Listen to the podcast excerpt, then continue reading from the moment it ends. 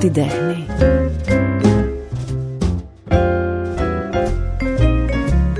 Αν ε, θεωρήσουμε ότι η τέχνη είναι ένα σωσίβιο για να μπορούμε έτσι να σωθούμε στη μεγάλη τρικυμία και αν νιώσουμε ότι η μουσική είναι η αισιοδοξία που χρειαζόμαστε τότε δικαίως έχω απέναντί μου τη Ρένα Μόρφη γιατί το έχω ξαναπεί.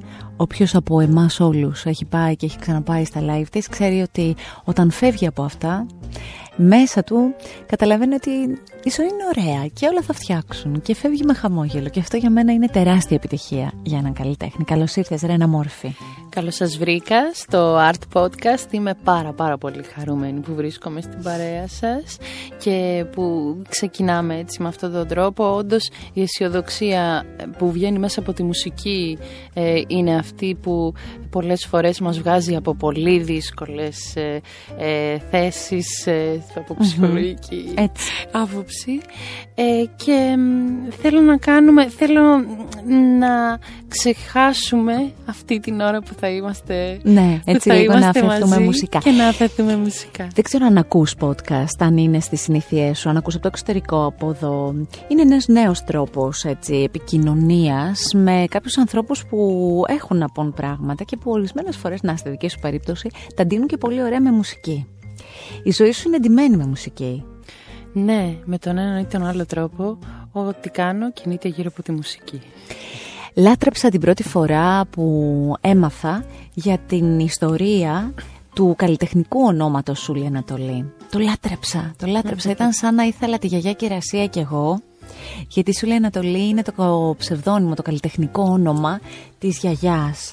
Ε, συγγνώμη που θα το ρωτήσω γιατί δεν το ξέρω. Η γιαγιά είναι εν ζωή; Ε, η γιαγιά μας άφησε πέρσι τέτοια εποχή. Μάλιστα, γι' αυτό δεν το... Ε, ναι, ε, αλλά ήταν, ε, ε, πρόλαβε να της αφιερώσω τον πρώτο μου προσωπικό δίσκο. Γι' αυτό και ο πρώτος μου προσωπικός δίσκος είχε ένα όνομα, ε, το οποίο πολλές φορές μπορεί να μπέρδευε και τους ακροατές και όχι μόνο τους ακροατές, αλλά και τους ραδιοφωνικούς Ναι, παραγωγούς. ναι, ναι, γιατί λέγαμε Σούλη Ανατολή, Ρένα Μόρφη. Μας έπαιρναν οι άνθρωποι της Ρένας από τη δισκογραφία. Λέγανε Μα γιατί Ρένα παίρνουμε, Μα παίζει Σούλη Ανατολή. με τεράστιες επιτυχίες έτσι και χορευτικά τραγούδια ωραία. Όμως, Σούλη Ανατολή, μια γιαγιά που ακούει την εγγονή της η οποία κατέβηκε στην Αθήνα από το Βόλο να σπουδάσει κάτι άλλο, κάτι διαφορετικό και την ένιωσε, αυτό λέω και να τη φτιάξω, την ένιωσε να πηγαίνει στα δικά της μονοπάτια, τα μουσικά.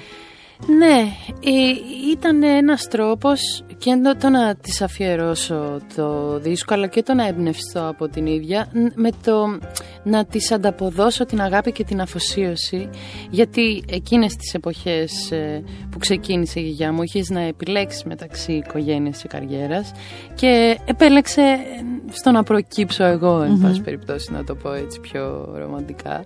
Ε, οπότε ήθελα να της ανταποδώσω αυτή τη χάρη να εκπληρώσω το όνειρό της ε, και μ, χαιρόμουν πάρα πολύ και όταν έβγαινα στην τηλεόραση της έστελνα χαιρετίσματα ήταν Ναι. πάντα στο μυαλό μου πολύ, πολύ έντονα ότι ε, δεν, ε, δεν είναι κάτι που έχω ξεκινήσει εγώ, αλλά είναι κάτι που έχω κληρονομήσει και οφείλω να Και το, το να το συνεχίζεις. σεβαστώ. Ναι. Ναι.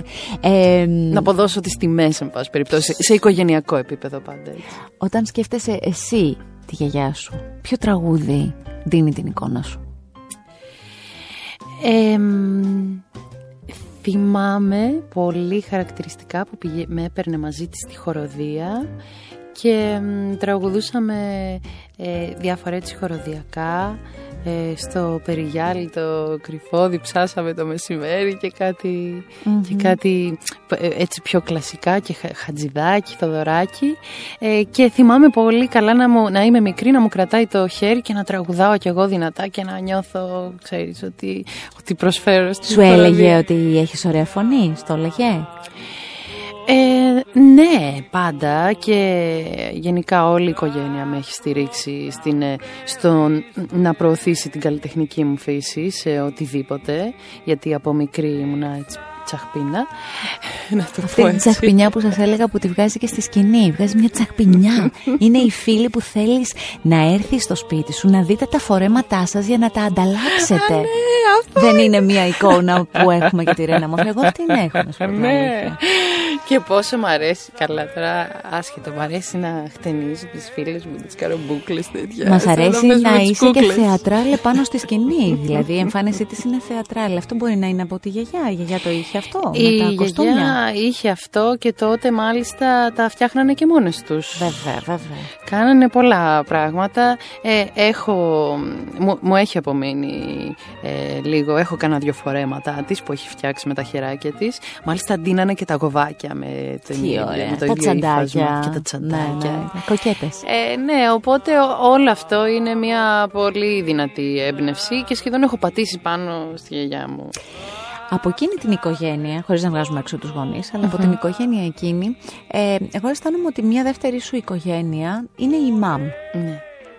Σταθμός στην ε, ζωή σου και στην πορεία σου την καλλιτεχνική και μ, με τους ημάμ προτείνεται κάτι που τώρα πια φοριέται πολύ, αλλά τότε ήταν καινοτόμο.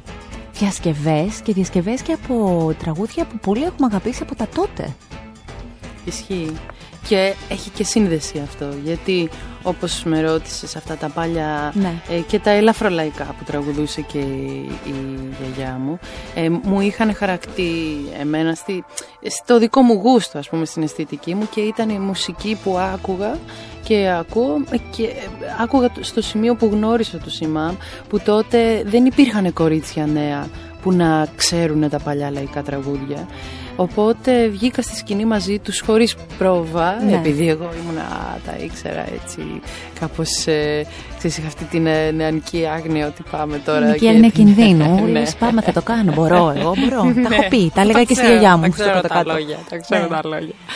Εμ, και τέριαξε πάρα πολύ ε, η, η αισθητική μας και οι, ιδέ, οι ιδέες μας και άρχισε αυτό το πράγμα να εξελίσσεται μαζί και ρεπερτοριακά δηλαδή και εγώ έδωσα στην μπάντα και η μπάντα σε μένα πάρα πολύ ε, και είχα την ευκαιρία τη- το μεγαλύτερο κομμάτι της ενήλικης ζωής μου να το ζήσω με αυτή Με την αυτό. οικογένεια γιατί οι περιοδίες και όλα αυτά τα πράγματα που ζήσαμε μαζί ήταν πολύ, ε, τρώγανε αρκετό χρόνο καταλάμβαναν, Ναι, δεν ναι, τρο- ναι, τρώγανε ναι. γιατί ήταν τρομερά δημιουργικές εμπει- και υπέροχες εμπειρίες καταλάμβαναν πολύ μεγάλο μέρος της ε, καθημερινότητάς μου και, και όλης μου της χρονιάς οπότε όντως Ναι.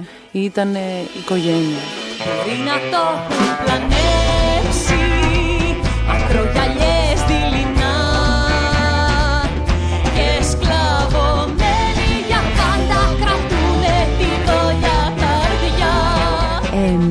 Διαβάζοντας για σένα διάφορα πράγματα, είχα βάλει στο, στο YouTube και άκουγα το τη Ακρογιαλιά Δειλινά, που για μένα είναι από τα ωραιότερα, όχι μόνο για μένα, για όλο τον κόσμο. Με ξεσηκώνει, μου αρέσει τόσο πολύ.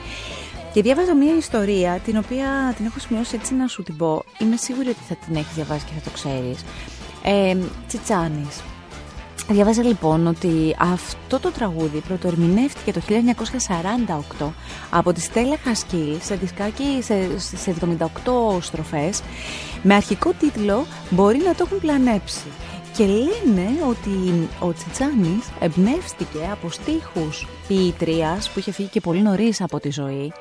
Ε, είχε γραφτεί 15 χρόνια πριν το ε, παρουσιάσει ο Τσιτσάνης. Οι στίχοι ένιωσαν πάρα πολύ, τους έκανε πιο δικούς του και μ, έτσι συστήθηκε αυτό το τραγούδι, λέμε το Τσιτσάνι, αλλά άμα ψάξεις να βρεις ας πούμε και την, α, την ποίηση θα δεις ότι έχει πολλές, α, πολλά κοινά. Μου άρεσε αυτό σαν ιστορία. Μετά το αγαπήσαμε με τη φωνή της Δήμητρας Γαλάνη και ξαφνικά, εγώ τουλάχιστον έτσι το αισθάνομαι, το συστήσατε εσείς με έναν τρόπο τόσο φρέσκο που πιτσιρίκια το τραγουδούσαν χωρίς να ξέρουν την ιστορία του τραγουδιού. Τα λέω καλά; Τα λες ε, πολύ καλά. Απλά θα σε απογοητεύσω γιατί εμένα αυτό το τραγούδι δεν μου αρέσει καθόλου. Έγινε. Θέλω να σας πω ότι η Ρένα η Μόρφη έχει αυτή την ειλικρίνεια. Μου έχει πει και άλλες φορές σε συνέντευξη πράγματα και μου αρέσει αυτό. ναι. Μου- για να, φυσικά για να εξηγηθώ, μου αρέσει πάρα πολύ σαν τραγούδι. Ε, αλλά ε, δεν μου αρέσει να το τραγουδάω. Αισθάνομαι ότι είναι τε- ένα τραγούδι που δεν μου πηγαίνει. Ε, Ευτυχώς η original version των Imam είναι με την ε, Στέλλα Χασκίλ. Ναι. Ε, και η αλήθεια είναι ότι πολλές φορές ε, στα live δεν ήταν η καλύτερη μου στιγμή από την ανταπόκριση του κόσμου, αλλά ερμηνευτικά είχα ε, καλύτερες στιγμές που περνούσα καλύτερα, η αλήθεια είναι. ε, μα θέλω να τα πω για να καταρρύπτονται και κάτι μύθια ότι αχ, όλα τι ωραία. Εντάξει, εμένα δεν μου άρεσε, συγγνώμη. Και γι' αυτό και δεν το λέω στα δικά μου live Στα δικά τώρα. της live. Μάλιστα, θα στο ζητάω, θα έρχομαι και θα λέω ακραγελιά.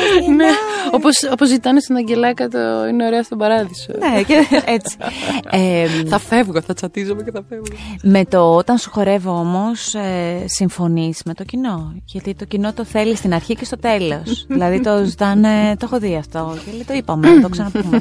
Ε, Εκεί συμφωνείς, σ' αρέσει; Εκεί συμφωνώ γιατί εκεί ε, το γράψανε αυτό το τραγούδι ο Φίβος Δελιβοριάς το έγραψε ε, πάνω στη δική μου ιδιοσυγκρασία, πάνω στη δική μου φωνή και είναι πράγματα που θα έλεγα κι εγώ δηλαδή από το μυαλό μου. Κατάλαβες τι, τι εννοώ και δεν έχει να κάνει τόσο με τη σύγκριση των ε, τραγουδιών. Αλίμονο, δεν πιστεύω δηλαδή ότι ε, το ακρογιαλιές δειλινά είναι χειρότερο τραγούδι από το όταν συγχωρεύω παιδιά μην πετάτε πέτρες στο πόντ Ναι, ναι, όχι. Δεν είπα αυτό. Δεν λέω αυτό. Απλώς υπάρχουν ε, τα τραγούδια που γράφτηκαν και, και πρωτό είπα εγώ ε, έχουν αυτή την ε, λαχτάρα της πρώτης δημιουργίας ε, που, είναι, που είναι αξεπέραστη και να λες και το, το κάτι που τελικά μπορεί να μην έχει τόση ανταπόκριση. Το πυρετό μας. Κι όταν σου χορεύω Απ' τις άλλες κλέβω Απ' τις άλλες κλέβω. Όταν σου χορεύω Απ' τις άλλες κλέβω Απ' τις άλλες κλέβω Φίβος Δελιβοριάς Αφού είπαμε για τη Σούλη Ανατολή και πώς ξεκίνησε, αφού είπαμε για τους ΜΑΜ, Φίβος Δελιβοριάς, ε, ένας άνθρωπος που, και αυτό το έχω διαβάσει σε συνέντευξη που έχεις πει, ε, ένας άνθρωπος που σε κάποιο αντισιόν σε έκοψε. Ναι. Δηλαδή σε στήριξε μετά, Στη αλλά σε μοναδική έκοψε. audition που έχω πάει. Και σε έκοψε, σου είπε δεν είσαι έτοιμη. Μου είπε δεν είσαι έτοιμη. Ε, και μ, το πήρα βαρέως γιατί νόμιζα ότι εγώ που ήρθα από το Βόλο ότι... Που ήξερα και τα τραγούδια και τους στίχους που των ήξερα τραγουδιών, και τα τραγούδια αυτό που το και πας. τους στίχους. Είμαι έτοιμη. ότι και αφού είχα, ήμουνα και φίλη με το Φίβο, είχα το βίσμα. Ότι θα ήταν... Καλώς ήρθες λοιπόν, καλώς ήρθες.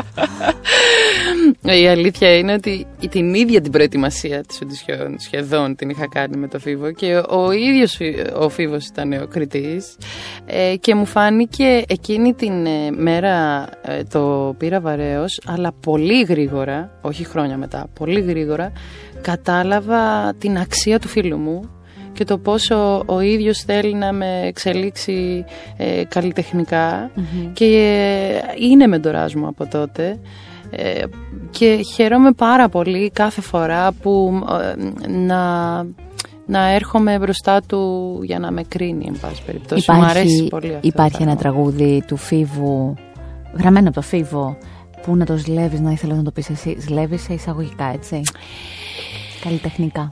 Ε, στάθηκα πολύ τυχερή και νομίζω ότι το πιο ωραίο γυναικείο τραγούδι που έχει γράψει γιατί δεν έχει γράψει για άλλους ακόμη ε, για άλλους καλλιτέχνες. Είναι το «Όταν σου χορεύω ε, μου αρέσουν πολύ επίσης τα καινούργια τραγούδια που έχει γράψει και για τη δική του δουλειά τα, που θα κυκλοφορήσουν σύντομα αλλά και στον δεύτερο μου δίσκο το Σάμπα Τσικίτα ε, το «Σε έλεγα αγάπη μου» και το «Πες την αλήθεια» ιδίως το «Πες την αλήθεια» Σ' αρέσει είναι, πολύ. θα σου πω ότι είναι. Το «Όταν σου χορεύω» το έγραψε είναι ρενίστικο, κατάλαβες, γιατί έχει αυτή την, ε, τη- την ικανότητα να προσαρμόζεται και να ψυχανεμίζεται για το, να προσαρμόζεται στο περιβάλλον του. Είναι, είναι φοβερό αυτό που, το ταλέντο που έχει.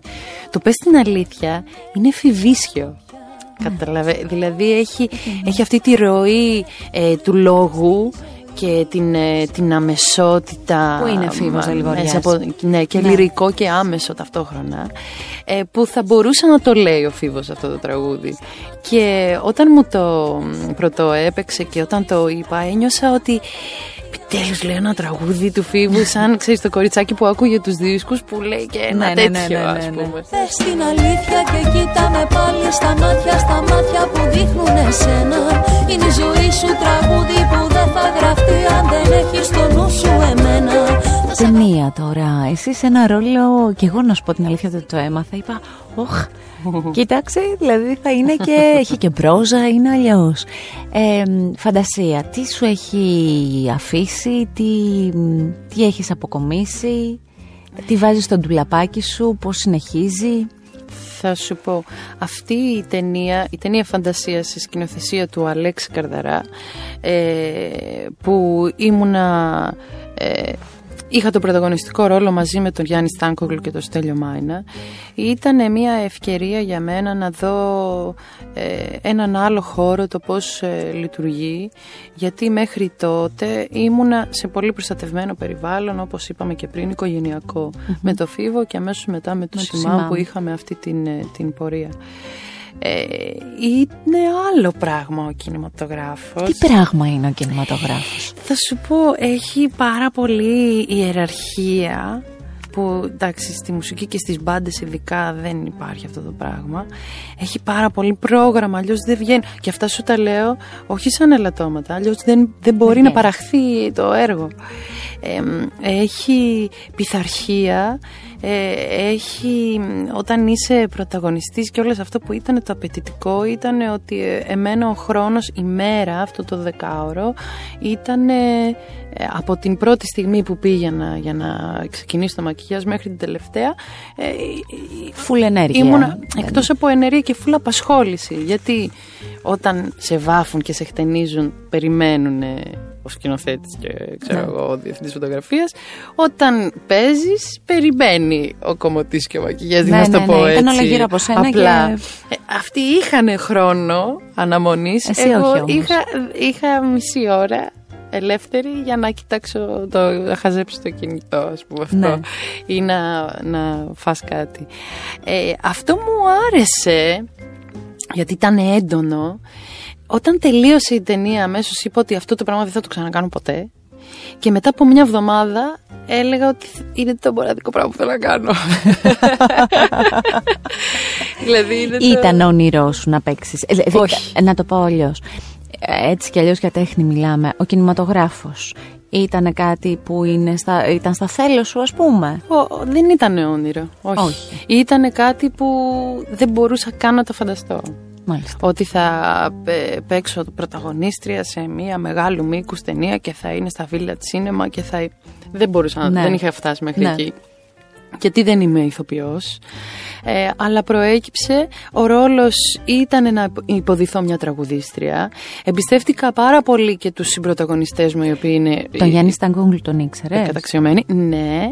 Οκ. Ε, τον ε, ήξερα από πριν γιατί είχε κάνει και μία συμμετοχή ε, και στο συγκρότημα κάπως στα live. Βοηθάει αυτό, γιατί έχετε και ένα ντουέτο που μου αρέσει. έτσι, Βοήθη- ένα. Ναι, ναι, ναι. Είναι και, υ- ήταν υπέροχοι και μου μάθανε πάρα πολλά με διαφορετικό τρόπο και οι δύο. Και ο Στέλιος Και ο Μάινας Στέλιος και- Μάινας. Τους α- α- καλύτερους Στάνκογλου. ηθοποιούς που Ε, έχουμε ο Στέλιος Μάινας. Με πραγματικά. φοβερό ρεπερτόριο. Πραγματικά, πραγματικά. Και, και ήταν για μένα τρομερό. Τρομερό σχολείο το να βλέπεις τελικά τους ανθρώπους να ε, χαρίζουν το ταλέντο τους και να το μοιράζονται. Αυτό ήταν που έμαθα. Δεν είναι ότι έμαθα πώς να κλαίω. Έμαθα ότι ο άλλος θα σου πει χαλάρωσε, έλα πες το, ξέρεις. Ότι αυτή η επικοινωνία ήταν, ήταν πολύ... Κανείς πουθενά και ποτέ Ποτέ δεν θα μπει στα όνειρά μας Στα όχι μαζί και στα ναι Σαν ένα κορμί τα κορμιά μας Εσύ το ταλέντο σου θέλεις να το μοιράζεσαι. Δηλαδή, αν έρθει ένα κοριτσάκι δίπλα και σου πει ότι θέλω κι εγώ και τι να κάνω και τι... είσαι ο άνθρωπος που θα, θα καθοδηγήσει; Ε, αυτό που συμβουλεύω εγώ συνήθως όταν, ε, επειδή έχουν υπάρξει ε, άνθρωποι που με έχουν πλησιάσει γι' αυτό, ε, η, η δική μου εμπειρία είναι τελικά το, το να μπορέσεις και αυτό που μου έκανε και εμένα ουσιαστικά ο Φίβος να μπορέσεις να βρεις τον εαυτό σου, τον αληθινό σου εαυτό και να μην πατήσεις πάνω σε κανέναν άλλον. Όχι να μην πατήσεις ενώ ναι, επιπτωμάτων, να μην κοπιάρεις, ε, κανέναν. Είναι πάρα πολύ δύσκολο. Είναι σχεδόν απίθανο να συμβεί αυτό το ναι. πράγμα. Θέλει ε, να ακούσεις μουσική, να βιώσεις πράγματα, να δεις τις εμπειρίες, να καταλάβεις ποιος είσαι, πώς τραγουδάς, το τι θες να λες και πώς θέλεις να το λες. Ε, στην αρχή όλοι μιμούμαστε γιατί ε, με το να βλέπεις τη μαμά σου να περπατάει, περπατάς κι εσύ. Ναι, ναι, ναι. Οπότε Επίσης είναι, και ωραίο να θαυμάζεις και κάποιον και να τον ακολουθείς αυτόν τον κάποιον. Ακριβώς, ακριβώς. Είναι... Έτσι είμαστε φτιαγμένοι. Μια άλλη ας πούμε ε, πρακτική που μου έχουν πει, πρακτική, ένας άλλος τρόπος είναι να μου, μου είχε πει κάποιος πού θέλεις να φτάσεις, σαν ποιονού την καριέρα θέλεις να κάνεις και θα δεις ποιον την καριέρα θέλεις να, κάνεις, θέλεις να έχεις και θα πάρεις τη βιογραφία αυτού του ανθρώπου από την αρχή, από το πώς ξεκίνησε. Τώρα με εντρικάρεις όμως. Τι απάντηση του έδωσες; Ε, δεν θυμάμαι καν. δεν θυμάμαι δυστυχώς. Τέλος πάντων, για να επιστρέψω σε αυτή, σε αυτή, γιατί ήταν πολύ ωραία η ερώτησή σου για τους ε, ε, νέους που έρχονται. Ε, είναι περισσότερο το πόσο τον εαυτό σου και όλο αυτό το πράγμα που εξηγώ, που λέω ότι είναι δύσκολο, το βρίσκεις μέσα από την τριβή με το, με το αντικείμενο. Δηλαδή, το να τραγουδήσεις live, όχι στο μπάνιο σου, live όπου μπορείς και όσο περισσότερο, και όσο περισσότερο μπορείς. Ε, για μένα το ότι ταξιδέψαμε σε, σχεδόν σε όλο τον κόσμο, 25 χώρες με τους ΙΜΑΜ, ήταν πολύ μεγάλο, πολύ μεγάλο ε, σχολείο στο να, στο να καταλάβω ποια είμαι και στο να πατάω τη σκηνή και να είμαι εγώ. Και στα τραγούδια σου και στα live σου οι επιρροές από τα ταξίδια αυτά είναι εμφανέστατες, βεβαίως. Ε, μου άρεσε πολύ που κάποιες ηχογραφήσεις τις κάνατε στην Κούβα, στο Μεξικό. Α, ναι, αυτά δεν έχουν κυκλοφορήσει ακόμη, θα κυκλοφορήσουν, αλλά αυτό, αυτό ήταν μια ιδέα, το, ε, είχα ανεβάσει βιντεάκια από ναι. την ηχογράφηση, ήταν πολύ Μα φαινόσουν και τόσο συγκινημένη. Ε, και συγκινημένη και, και είναι και αυτό που λες ότι πήγα και έγραψα νομίζω σε στούντιο που ναι. έχουν γράψει και οι Rolling Stones. Ναι, ναι, ναι. ε, δηλαδή θέλω να πω, εντάξει, όταν είσαι μικρός έχεις κάποια όνειρα, αλλά μετά όταν φτάνεις εκεί και λες, όχι αυτό το είχα ονειρευτεί, ούτε καν είχα τολμήσει. Ναι, αυτό. Ε, είναι πολύ ωραίο αυτό. Είναι πολύ, είναι πολύ ωραίο και να βρίσκεις τους, τους τρόπους, δηλαδή τώρα το να πας να κάνεις μια ηχογράφηση στην Κούβα, ε, μπορεί τελικά να σου κοστίσει λιγότερο από το να κάνεις μια ηχογράφηση στην Αθήνα. Και, και ε, Άσε που γεμίζεις χρώμα εκεί. και γεμίζεις, γεμίζεις, χρώμα. η μουσική με τους οποίους συνεργάστηκα που ήταν 15 ε, άτομα ορχήστρα είναι, ε, κάνουν περιοδίες επίσης όλο τον κόσμο και τους βλέπω τελικά σε μπάντες στο YouTube που δεν το πίστευα και έλεγα να αυτός να, αυτός, έπαιξε τρομπέτα ναι και τρελαίνομαι. Ε, και είναι όλο κάτι που τελικά χρειάζεται τόλμη. Κατάλαβες τι εννοώ. Δηλαδή τώρα λες πού να πας εκεί να το κάνεις. Κάντο, ζήστο. Ε, άλλωστε η τέχνη θέλει τόλμη. Ακριβώς. Δεν γίνεται διαφορετικά. Και είναι βατά όλα και είναι. και πειραματισμό ακριβώς. Όλα είναι τετριμένα και πατάνε. και κόπια. Και κόπια, ναι, αυτό που λέμε. Ε, σε φαντάζομαι στο σπίτι σου να ακούς περίεργα, περίεργες μουσικές. Ισχύει. Ισχύει, αλλά κουβαλάς, κουβαλάς, κουβαλάς CD από τα ταξίδια σου. Όχι, ακούω, θέλεις να σου πω τι ακούω πάρα πολύ αυτή την περίοδο; Είμαι έτοιμη. J Balvin. Ξυπνάς ας πούμε και... Ναι. ναι. ακούω J Balvin, ακούω όλη αυτή τη ρεγκετόν σκηνή ε, που τώρα είναι νούμερο ένα σε όλο τον κόσμο, mm. τα γκράμις, όλα αυτά τα σαρώνουν ε, και μου αρέσει πάρα πολύ να είμαι ε, up to date κιόλας γιατί μου αρέσουν και έχω εμβαθύνει πολύ στο λαϊκό τραγούδι, στο παλιό λαϊκό, στο κλασικό λαϊκό τραγούδι Τσιτσάνης που είπαμε, mm-hmm. Ζαμπέτας και όλα αυτά αλλά δεν θέλω ξαφνικά να περάσει μια δεκαετία και να αναρωτιέμαι τι κάνουν αυτοί οι νέοι. Ναι, ναι, ναι, ναι, ναι. Θέλεις να είσαι, να, να, να το κρατάς, να ενημερώνεσαι. Γι' αυτό και προσπαθώ από το ένα με ένα αυτά που σου λέω ότι ρεγκετόν πραγματικά ε, μου χτυπάνε στην καρδιά και έχουν να κάνουν πάρα πολύ με το Latin στοιχείο που ε, μου έχει περάσει στο αίμα γιατί εμείς στο Βόλο ε, φοράμε λαμπάντα. Μάλιστα. Ε, αλλά προσπαθώ να ακούσω και τραπ ελληνική ας πούμε για να καταλάβω το πώς τελικά μπορεί να μεγαλώνει αυτή η Και όταν ακούς ας πούμε αυτά τα... Στεναχωριέμαι.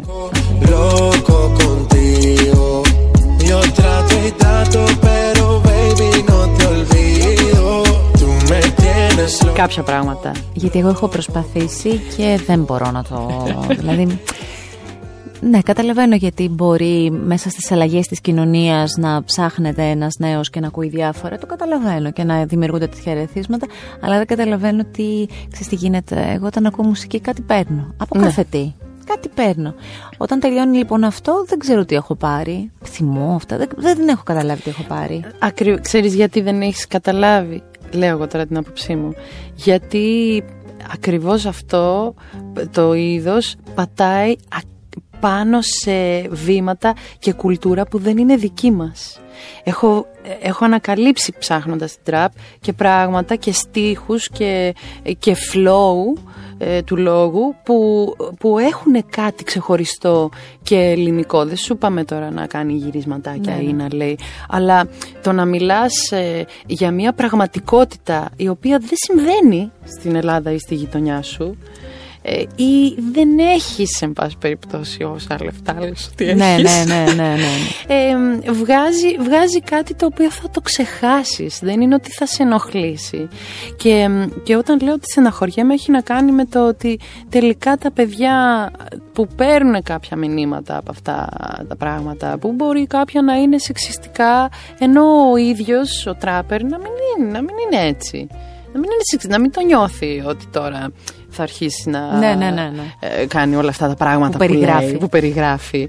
Γι' αυτό είναι σωστό ακόμη και αυτού του είδους η μουσική να βρούνε την αλήθεια τους και έχω βρει τέτοια κομμάτια και μου φαίνεται, μου φαίνεται ενθουσιάζομαι όταν τελικά λέω κοίτα να δεις πως παίρνει κάτι όπως μπορεί να πάρουμε εμείς τη Λάτινη ή μπορεί να πάρουμε ένα παλιό τραγούδι και να το κάνουμε δικό μας. Έλεγες πριν ότι ένας καλλιτέχνης νιώθει ζωντανός μέσα από τα live του. Ε, είμαστε στο φθινόπωρο του 20 και θα πω live δεν γίνονται. Ε, είσαι από τις περιπτώσεις που πάνω στη σκηνή εμένα μου δίνεις την εντύπωση ότι πραγματικά επικοινωνείς με τον κόσμο κάτω. Με τον κόσμο που είναι πάνω στο πατάρι και σε βλέπει. Με τον κόσμο που είναι μπροστά μου. Επικοινωνείς. Τι σου έχει στερήσει λοιπόν αυτή η Το όλη μου την κοινωνικότητα. Εγώ την κοινωνικότητά μου την εκφράζω πάνω στη σκηνή ε, και τώρα μου την έχεις θερήσει. Αυτό είναι. Και όχι μόνο, μα, μα, μας έχει απαγορευτεί. Είναι το μοναδικό επάγγελμα που απαγορεύεται. Δεν μπορούμε δηλαδή να ναι. το μας λένε ότι ξέρεις. Οι λόγοι και οι τρόποι και όλα αυτά είναι μια άλλη κουβέντα. ε, και το σεβόμαστε προφανώς αλλά έτυχε σε αυτή την περίοδο να είναι το δεν, δεν ξέρω κάποιο άλλο επάγγελμα που να απαγορεύεται διαρροπάλου κατά αυτόν τον τρόπο. Να μην μπορείς να τραγουδήσεις και να επικοινωνήσεις με τον κόσμο. Ε, νιώθω ότι έχει πάρα πολύ ανάγκη ο κόσμος από τη μουσική αυτή την περίοδο και από το να η ψυχολογία μέσα από το είναι πολύ σωστό να είσαι ευσυνείδητος, να είσαι υπεύθυνος, ε, να ακολουθείς τους κανόνες αλλά υπάρχει και ένα πολύ μεγάλο κομμάτι της ψυχολογίας το οποίο τρέφεται μέσα από την τέχνη. Και αν η τέχνη δεν μπορεί, δεν μπορεί στα αλήθεια να ε, έχει το χώρο της και να εκφραστεί ε, τότε θα δημιουργηθεί στον, στον ίδιο μας τον πολιτισμό το 2020 μια τεράστια, μια τεράστια τρύπα μαύρη που δεν ξέρεις πώς θα βγει πώς από όλο αυτό το πράγμα. ακόμη και σε περίοδος πολέμου υπήρχαν σπικίζεις κάποια θεατράκια εκεί που βλέπεις ότι τραγουδάει η Βογιουκλάκη και μπαίνουν οι Γερμανοί. Ε τραγουδούσε η Βογιουκλάκης. Ναι ναι ναι, ναι. και μπαίνανε οι Γερμανοί. Ξέρεις κάτι κάθε φορά που σε ακούω τώρα θα σου δώσω μια εικόνα. Μπορεί και να σου το έχουν ξαναπεί αλλά κάθε φορά που σε ακούω ξέρεις τι σκέφτομαι ότι θα μπορούσες να είσαι ηρωίδα μιας άλλης εποχής θα μπορούσες να ζεις σε μια άλλη εποχή Ρομαντικά στο λέω. Θα μπορούσαμε άραγε ή τελικά κάθε πριν ήταν είναι και καλύτερα και φοβόμαστε το σήμερα βαριόμαστε το σήμερα και φοβόμαστε το αύριο. Δηλαδή, ε, εμένα μου αρέσει που έχω την πρόσβαση σε όλες τις εποχές που ζω σε μια εποχή που έχει την τεχνολογία και τα μέσα να μπορέσεις να μαζέψεις πληροφορίες από όλες τις ε, εποχές γι' αυτό και με ενθουσιάζει η ιστορία και αυτό του σπούδασα. Ναι, αλλά ταυτόχρονα κρατάς και ένα ρετρό στοιχείο μιας άλλης εποχής. Ναι, αυτό δεν το θα το κρατούσες αν το έχει ζήσει. Εγώ δεν έχω ζήσει τα 50 ας πούμε. Ναι. Είναι κάτι που υιοθετείς μέσα από πράγματα που βλέπεις μάλλον ε, που σε εμπνέουν ή μπορεί να είναι αυτός ο τρόπος συμπεριφοράς που ναι, ναι με να ταιριάζει σε μια άλλη εποχή αλλά δεν σημαίνει ότι θα περνούσες και καλά. Δηλαδή η καταπίεση που μπορεί να είχαν οι γυναίκες μέχρι που έχουν ακόμη αλλά όλα αυτά τα πράγματα στην καθημερινότητα ε, μπορεί να δυσκόλευαν πάρα πολύ τη ζωή σου και να μην ήταν τόσο ρομαντικά. Ξέρεις, ε, άκουγα ένα τραγούδι του Αττικ που είναι το 1920 που λέει τι ωραίες που ήταν οι αλλοτινές εποχές ας πούμε. Ε, αυτό σημαίνει ότι πάντα έχουμε μια, μια νοσταλγία για το περασμένο άγνωστο όμως, κατάλαβες. Γιατί νομίζουμε εδώ μας κατατρώει κάτι ότι κάτι δεν πάει καλά και ότι τα έχουμε χαλάσει όλα. Κάπου εκεί έρχεται η τηλεόραση. Και μάλιστα η τηλεόραση όχι ως guest, αλλά η τηλεόραση σε ρόλο παρουσίαση, συνάδελφος. Ε, παρουσίαση όμως μέσα από τη θεώρηση της μουσικής πάντα.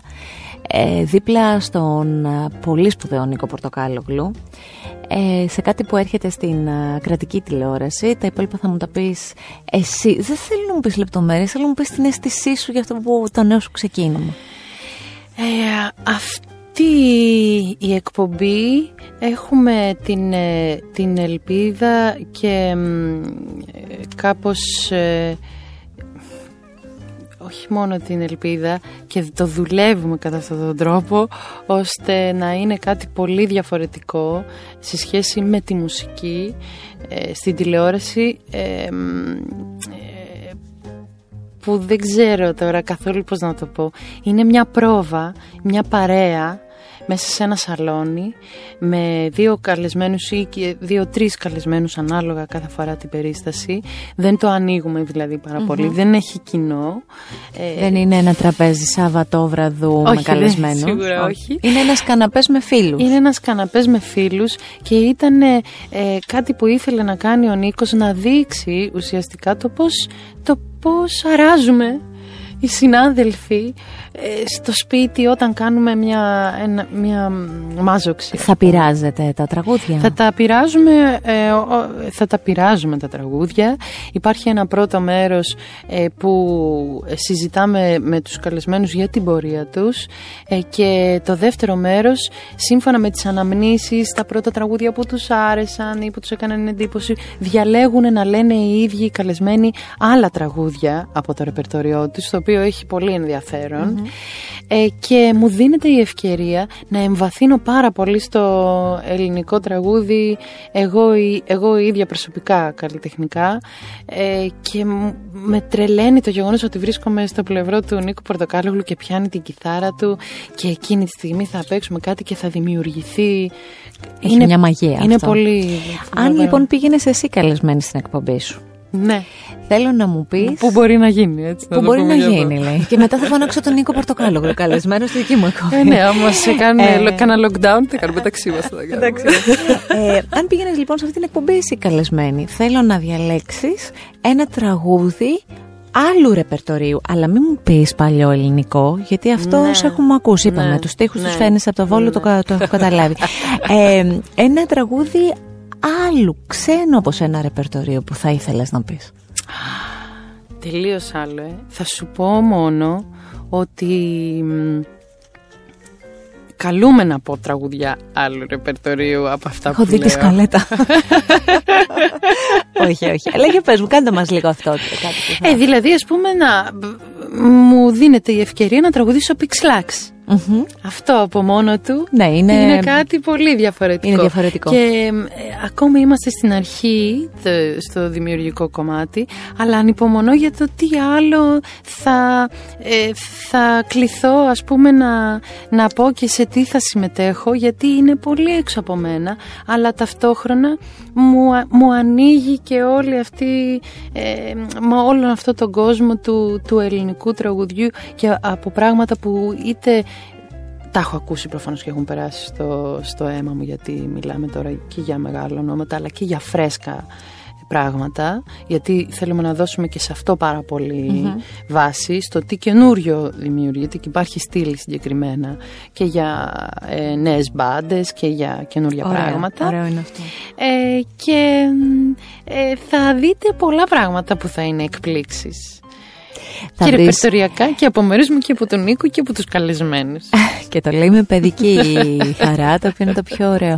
Ε, θα βρεις χρόνο να ασχοληθείς ακόμη με το παιδί σου αυτό που είναι το, το, το ο δίσκος θα πω. Ο δίσκος μου, σαν μπατσικίτα. Μου αρέσει να δίνω ονόματα στους δίσκους. Ο πρώτος ήταν Σούλη Ανατολή, ο δεύτερος είναι σαν μπατσικίτα. Είναι κάπως σαν ηρωίδες, σαν οι κοπέλες, τα κορίτσια μου που ζουν τη δική τους περιπέτεια. Σαν μπατσικίτα είναι πολύ χρωματιστή, πολύ ωραία, ναι. πολύ αυτό, πολύ χορευτική. Πολύ... Μου δίνεται, φυσικά και μου δίνεται ο χρόνος γιατί πάλι όπως και στην ταινία έτσι και σε αυτή την εκπομπή είναι γύρω από τη μουσική. Μπορεί να είναι κάτι πολύ διαφορετικό που καλούμε να κάνω αλλά όχι και τόσο. Ε, τώρα ήδη κυκλοφόρησε το καινούριο μου βίντεο κλιπ με τίτλο Μέχρι το πρωί που για μένα είναι το πάρα πολύ σημαντικό κομμάτι του δίσκου γιατί είναι μια συνεργασία με τους Los Angeles Azules που είναι το νούμερο ένα συγκρότημα στο Μεξικό αυτή τη στιγμή και μου κάνανε την τιμή για αυτή τη συνεργασία. Ε, είναι ένα βίντεο κλιπ που εμένα μου αρέσει πάρα πολύ σε σκηνοθεσία του Νικόλα Κούλογλου.